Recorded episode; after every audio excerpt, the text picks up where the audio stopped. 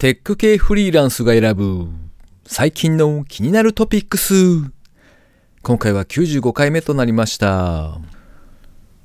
なんかこの間気づいたんですけど、知らないうちに年末ジャンボ宝くじが10億円になってました。もしあなたの近くに宝くじを買おうとしている人がいたら、ねえねえ、期待値っていう概念知ってますか？って聞いてみてください。きっと嫌われます。この番組ではフリーランスのエンジニアである私 S が最近気になったニュースや記事をサクッと短く紹介しております。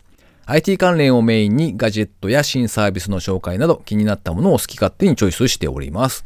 今回はですね、記事を一つだけ紹介させていただきまして、その後ですね、川ンさんへのインタビュー3回目をお届けしたいと思います。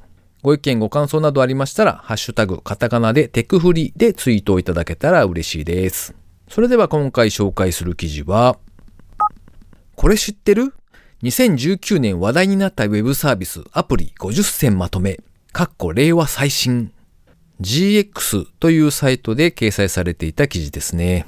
ハテナブックマークのホッテントリーとかにも入っていたので、多分ご覧になった方も多いのかなという気はするんですが、まあこの50選まとめと書かれていたんですが、まあその中からですね、ちょっと面白そうなものをいくつかピックアップしてみようかなと思っております。えーざっとちょっと気になったものを6つほど紹介してみますね。フリラテというサービスですね。フリーランスに関する知識を一から学べてサポートが受けられる。そして年額3万円。お次がイクプルというサービスですね。4歳未満の乳児向けおもちゃ貸し出しサービス。ライトコースの場合だと2ヶ月ごとにおもちゃが3点届いて月額が2490円だそうです。ちっちゃな子供さんだと、あの、おもちゃがすぐこう、なんというか、使われなくなるというか、世代交代してしまうので、これはなかなか面白いななんて思いました。お次がゆるぼというクリエイターのためのゆるいマッチングサービスだそうです。なんかこういうのをちょっとした金額でやりますよとか、そういった記事が掲載されているようですね。お次が 2B。広告収入が得られる URL 短縮サービス。読み込み時に広告が表示されて1人当たり0.005円から0.05円みたいなそういった細かな収益が発生するということだそうです。そしてお次が文字起こすくんというサービスですね。画像や音声、それから動画などから AI が自動で文字起こししてくれるサービス。LINE 上で文字起こししたい画像や音声を送信するとテキストデータで送ってくれるというサービスですね。ちなみにこれは 2Z さん、辻さんの運営されていらっしゃるサービスで、僕自身もですね、80分ぐらいの音声で使わせていただきました。まあ、1600円ぐらいのお金を払って、その音声のテキストがしっかり送られてくるというサービスですね。もうなかなかやりおるわいと思って、満足した後ですね、それをそういえばそのままにしているな、何も使っていないなというのを今思い出しました。えーちなみに音声の場合ですと、1分の文字起こしが20円という課金体系ですね。動画の場合だとまた金額が変わってくるという形です。そして最後がですね、音圧爆上げくんという素敵な名前のサービスですね。好きな音源をワンタッチで大きい音にできる、イコールマスタリングをしてくれるということですね。そういったサービス。で、2分以下の音声なら無料。それ以上は9.99ドル課金が必要なようですね。特にポッドキャストみたいなこの喋ってるような音声だったりするとですね、ボソボソ喋っているところと一方で誰かがこう笑っているような爆笑しているようなシーンがあったりするとですね、その音の差が激しいんですよね。なのでそのあたりを音量とかをきちんとマスタリングしておくというのはすごく大事な作業になってくるわけで、イコール聞きやすさに直結するんですよ。なので、おおそうか、そういうところに確かにニーズはあるよなと思って見ておりました。というわけで、好き勝手に6つほどですね、50個の中から選んでみました。というわけで、今回の記事紹介は以上となります。続きまして、川地さんへのインタビュー3回目をお聞きください。えー今回も川地さんにゲストとしてご登場いただいております。川地さんよろしくお願いします。お願いします。えーっと、川地さんは、なんて言うんでしょう。子供の頃というか、どんな風に過ごされてたんですか？過ごされてた。そうですね。割とずーっとものづくりはしてて、ほう。で、そうですね、中学時代はニコニコ動画にストーリー動画を上げてて、ほう。うん、そうですね、高校の時は漫画描いてて、ほう。で、週刊少年ジャンプとかで漫画賞を取りましたね。おお、マジですか？なんじゃそりゃ。ええそうあの、漫画を描けるっていうところだけでもすごいんですけど、なんか、そんな賞を取るところまで。うん。そう、唯一の人生の自慢はあれですね。ウィキペディアに名前が載ってるっていう。あマジですか？開発者じゃなくて、漫画描いてる人としてみたいな。あなんか、ええじゃあ、その、まあ、なんていうか、その商業誌に掲載されたってことですか？英才っていうか賞取った感じなんで、あのあ、そっかそっか。そう、ネームで賞取って10万円もらったみたいな感じですね。あと、へえ。西尾維新先生とか、そのあたりとかに、あの、なんか、言葉をもらった。大罰組先生とか、デスノートの人いるじゃないですか。ほうほうあの原作に、こう、ひ評価をいただいたみたいな感じですね。ええすげえ。そういう知らなかった。うん絵を描く、そのスキルというか、はい。だけでもすごく大変そうっていうか、すごいなと思うんですけど。いや、絵は描けないんですよ、僕。ほう。話が描けたって感じですね。へえ。だから、僕もやっぱり絵は勉強したんですけれども、うん。やっぱり全然ダメで、うん。なんで、やっぱり高校の時撮ったんですけども、漫画家じゃなくて、うん。なんかそういう違う脚本とか小説とかに行った方がいいんじゃないかなってなって、僕はうんそっちの方にくら替えしたところもあったんですよね。へえ。割とストーリーの評価は良かった。中学時代とかもそういう動画とかで出してたっていう下積みもあったんで、良かったんですけど、うん。どうも絵は描けなかったって感じですね。ああ、そうなんですね。まあ、それがあって、じゃあ漫画はちょっとやめておくかっていうところですかねう。ん、まあでもある程度は目指してて、うん。で、高校卒業後はその、上京して、なんか、結構やってたところがあったんですけども。でも、まあ結局、なんでしょうかね。うーん、そこではなかったなって感じだったんですね。うん。結局今僕はプログラム組んでるのと同じように。うん。うん。そう、なんかこのあたりのことを話すとすごく複雑になるんですけども、はい。まあ割と僕はポジティブな方向としてうん、くら替えしてサービス作ってるって感じなんですよね。へえ。もともとその心理学興味あったのも、うまくその、キャラクターとかの設計に役立てたいなみたいなところもあったんで。うん。でも、うん。そうですね。えっ、と、じゃあ高校卒業してもそのまま東京へ向かったっていう感じなんですか？そうですね。ほうほうほう。で、その時には、あと、まあ、漫画家を目指して、東京へ。うん、そうですね。どちらかというとその、新しい、まあ、表現みたいな感じがしたくて、うん。で、どちらかというとその、割ともっと動きのあるライトノベル、まあ、ビジュアルノベルみたいな感じですね。ほうほうそっちの方を目指してたっていうところがありましたね。ストーリーをメインに見せるという感じですかね。そうですね。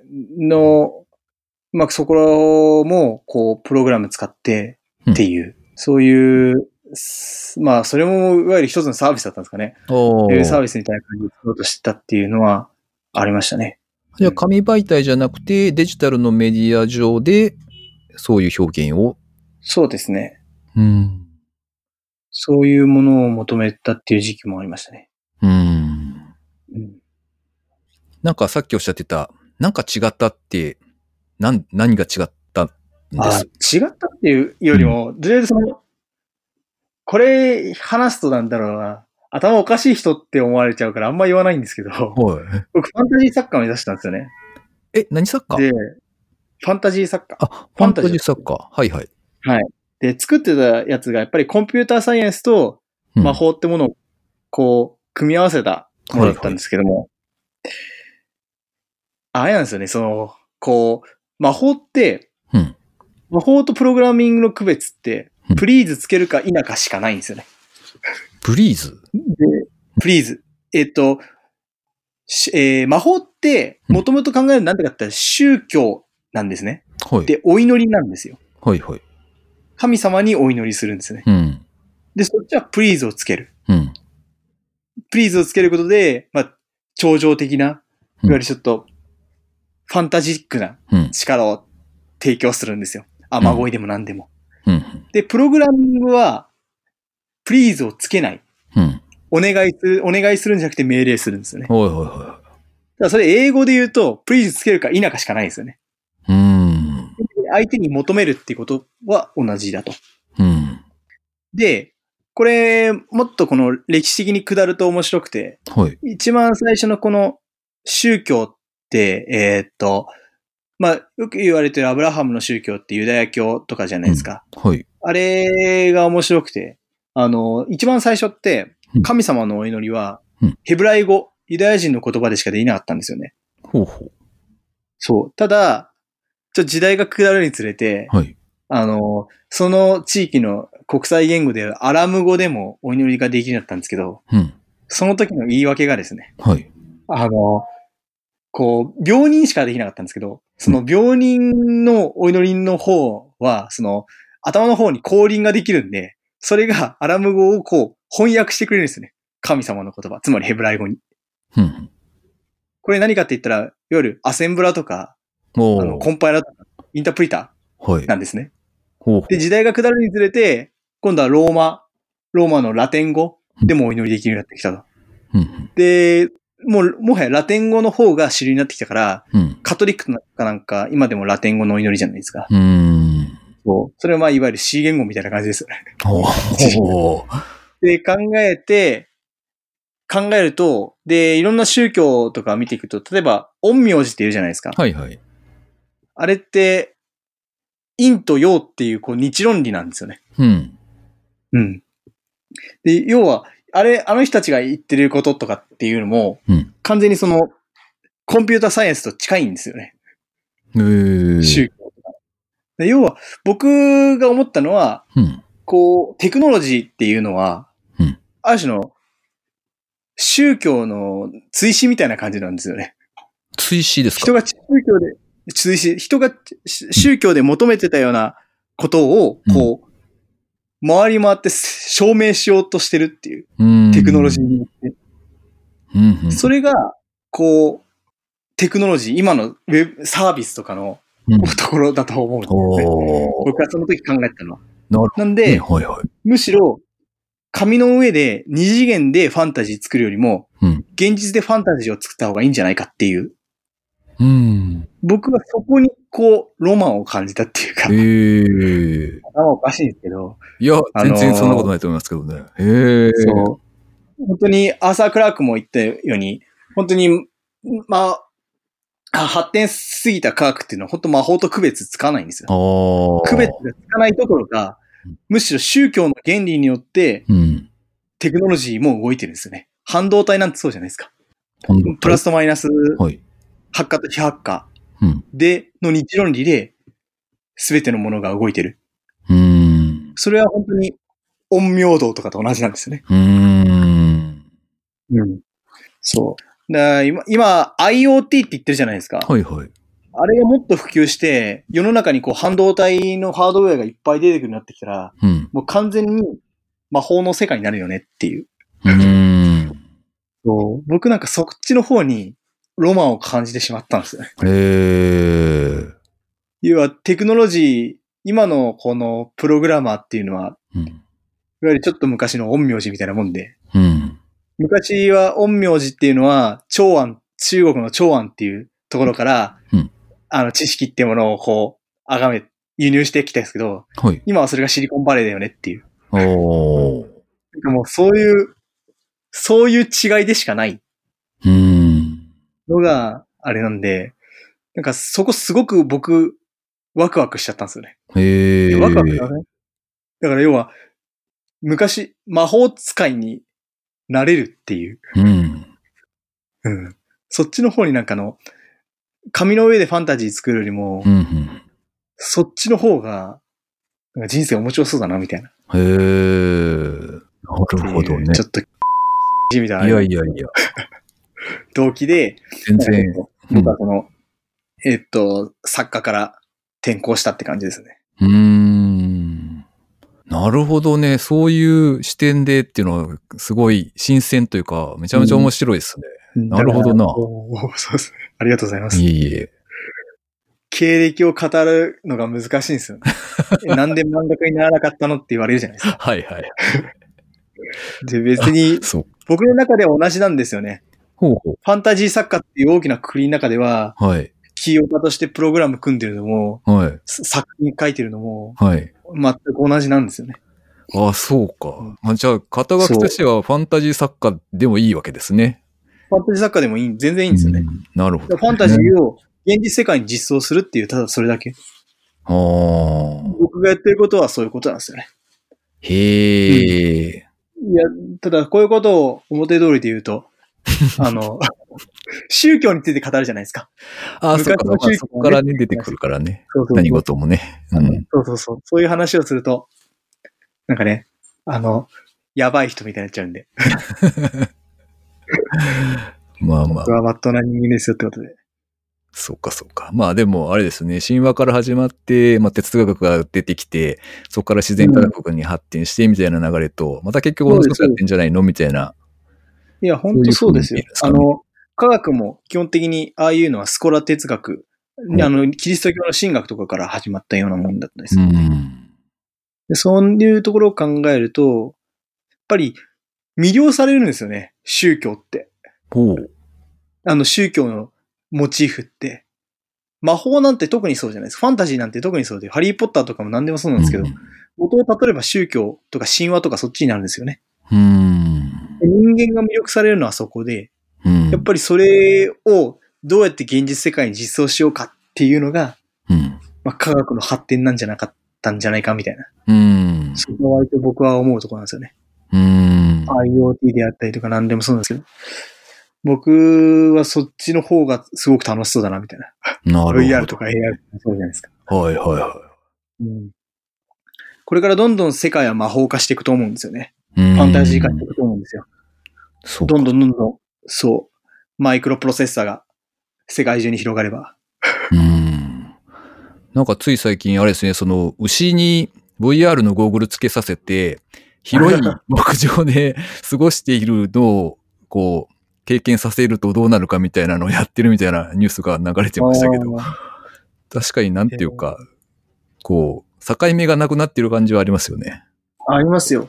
基本的に僕がよく考えてるのは、あの、人間の世界って神経伝達物質っていうか脳の中で完結してるんですよね。うー。もうん完全なる脳脳の中で完結してて、言ってしまえば僕、自分以外の脳が本当に存在してるかどうかっていうのはわからないような分野ではあるんで、はいはい。で例えば VR とか AR とかが、もし本当に完全に、あのー脳と接続して、うん。半導体の、えー0と1が、うんニューロンの発火と非発火と互換性を持ったら、もう、その時点で、例えば VR の中でめっちゃ幸せなことやったら、すごくディストピアっぽいんですけど、はいはい。牛、牛さんも本当に幸せになれるんです。よね。うん。うん、そもそも幸福ってもの自体が、神経、脳の神経伝達物質で完結してる、セロトニンとかドーパミンとか、うん。オピオイドとか、もうそのあたりなんで、もうそしたら、割と、本当にファンタジーの世界が来るなっていう、うん。VR っていうものが本物の世界になってきたとしたら、うんそういう解釈がありますよね。なるほどね。そうか。というわけで、川地さんは魔法使いを目指しているということですね。そうですね。あんまり 表通りでは言えないですけど。う んいやー、そうか。めちゃめちゃ面白いな。ありがとうございます。じゃあ、ここ、今回はこの辺りで一回締めて、また次回に続きたいと思います。川地さん、ありがとうございました。ありがとうございますということで、川地さんへのインタビュー3回目をお届けしました。続いて番組にいただいたコメントを紹介したいと思います。豆ハッカーさん、いつもありがとうございます。テクフリ94回、川地さんのテスト効果、記憶の変化の話、面白いですね。私もブックスを使ってみます。来月からリモート勤務が決まってよかったですね。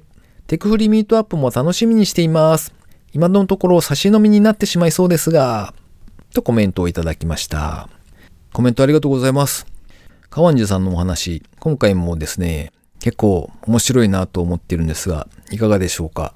えっと、あと、テクフリのミートアップですね、えー、来年の1月28日の火曜日ですね、19時より名古屋駅の近くで開催をする予定なんですが、豆ハッカーさんがこのコメントをいただいた時にはですね、本当に僕と豆ハッカーさんと差し飲みになるかなっていう感じの状態だったんですが、そこからお二方ほど参加をするぜというお申し込みをいただいておりますので、まあなかなか4人ぐらいだとちょうどなんというか、がっつり喋れるというか、ばらけずになかなか面白い回になるのかななんてちょっと期待しております。続きまして、マキミアットウェブ系プログラミング中さん。マキミさんでいいんですかね？マキミさんですかね？テクフリいつも通勤中に楽しんで聞いています。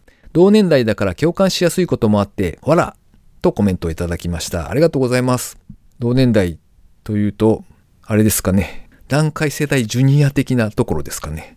割とちょくちょくですね、IT 系の勉強会とかにこう顔を出したりとか参加したりとかするんですが、大抵こういらっしゃる方は若い方が多いんですよね。それこそまだ学生ですとかっていう方も結構いらっしゃったりとかするので、なんというか自分と同じぐらいの世代の人でそんなに見ないので、こういうコメントいただくとなんかちょっと嬉しい気がしますね。ありがとうございます。また楽しんで聞いていただけたらありがたいです。えー、ということで最後にですね、個人的な近況なんぞをお話ししておりますけれども、えっ、ー、と、ちょっと古い話題ではありますが、あの、今年の流行語大賞が発表されたじゃないですか。ああ、今年は何だろうなと思って見たら、ワンチームっていう風に出てて、ん？マイクロソフトのアプリかなって思ったのは、えー、僕だけでしょうか。あのー、何しろですね、子供の頃に、まあ、うちの父親が野球を好きだったんでしょうね。で、野球中継のおかげで自分の見たい番組が見られないという、そういう恨みがあるのかな？わかんないですが、まあ、そこから始まったのか、どうも僕自身の中ではですね、スポーツを観戦するという、その行為というのが完全に欠落しておりまして、えー、スポーツを見るという行為をほとんどしない人間なんですよね。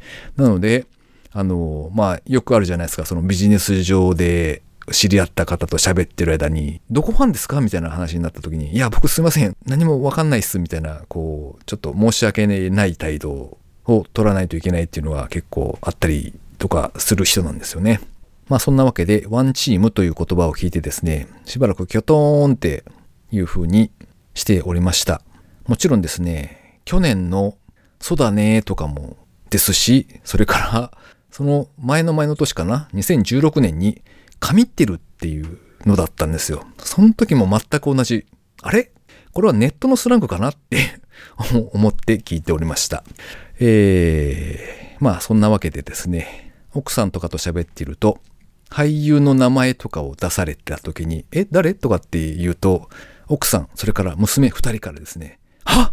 みたいなことを言われている今日この頃。